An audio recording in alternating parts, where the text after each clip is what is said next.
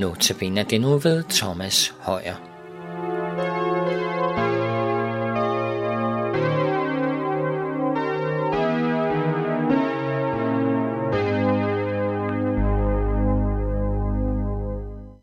Velkommen til Notabene i Københavns Nærradio. I øh, denne uges Notabene-udsendelser ser vi på øh, begrebet at være pilgrim i verden. Vi har i går øh, set på, at en pilgrim, det er en rejsende. Det er ikke en nomade, der rejser i rundkreds. Øh, det er en mere målrettet rejse, og det er udover at være en, for at være en pilgrim, for, er det ikke nok, at det er bare en målrettet rejse fra A til B. Det skal også være Guds rejse. Øh, ikke en, der er tvunget af verdens omstændigheder, eller det er en selvvalgt rejse, men at det er en rejse i lydighed mod Guds kald. At Abraham var en pilgrim, mens han rent faktisk var undervejs mod det forjættede land, er klart. Men at han til lige var en pilgrim efter ankomsten hertil, er knap så oplagt. Hebræerbrevets forfatter kæder det ikke sammen med Abrahams tro og under tiden vantro på Guds evne til at give ham talløse efterkommere, men med Abrahams tro på Guds indlemmelse af ham i det himmelske Jerusalem.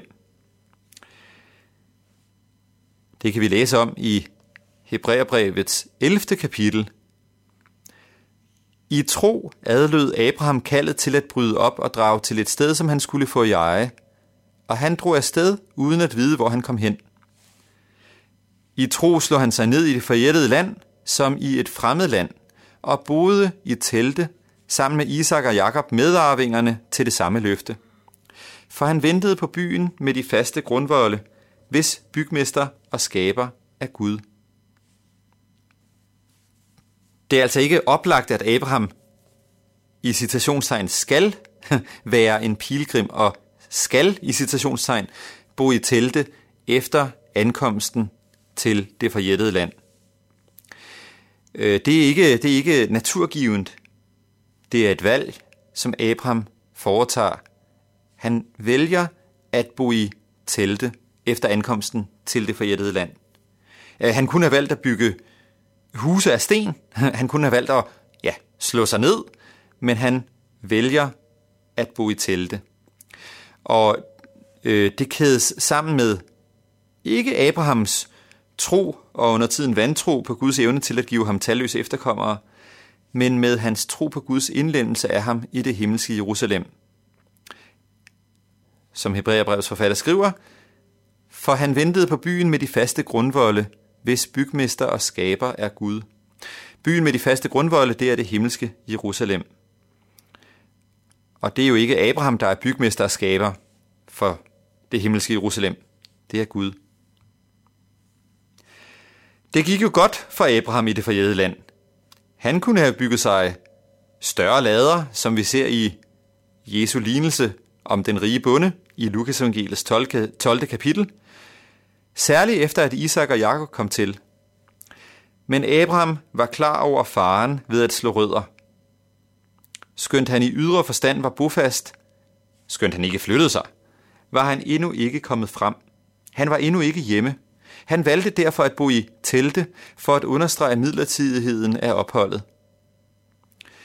Midlertidigheden af opholdet, ikke så meget i Kanans land, i det forjættede land, men midlertidigheden af opholdet her på jord. Det gjorde Jesus også. Øh, valgte at bo i telte. Det gjorde Jesus også. Vi lærer af det berømte vers, som vi har i det første kapitel af Johannes evangeliet, som ofte oversættes således. Ordet blev kød og tog bolig blandt os. Men den danske oversættelse får ikke helt grundbetydningen af det brugte ord frem. For der kunne endnu, med endnu større rette have stået, ordet blev kød og teltede i blandt os. Vi har bare ikke rigtigt det øh, verbum, det udsagnsord på dansk, at telte. Det er i hvert fald ikke et almindeligt brugt udsagnsord. Men, men, men det er betydningen af det så ord på græsk, som, som øh, Johannes evangeliet benytter. Så Jesus valgte også at bo i telte, måske ikke i, i fysisk synlig forstand, men i øh, åndelig forstand. Selv udtrykker Jesus det således. Ræve har huler, og himlens fugle har redder, men menneskesønnen har ikke et sted at hvile sit hoved. I Matteus evangeliet, kapitel 8. Det er værd at bemærke, at det ud fra versets sammenhæng er en del af Jesu kald til efterfølgelse. Fordi videre i Matteus evangeliet, kapitel 8, står,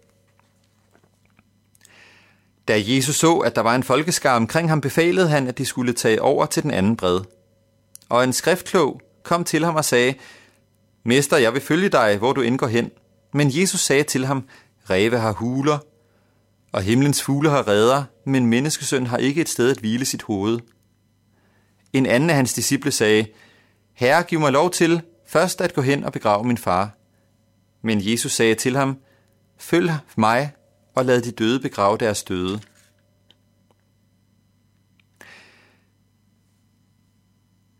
En del af Jesu kald til efterfølgelse er et kald til at telte sammen med ham, altså til ikke at bygge huse af sten, ikke at slå rødder.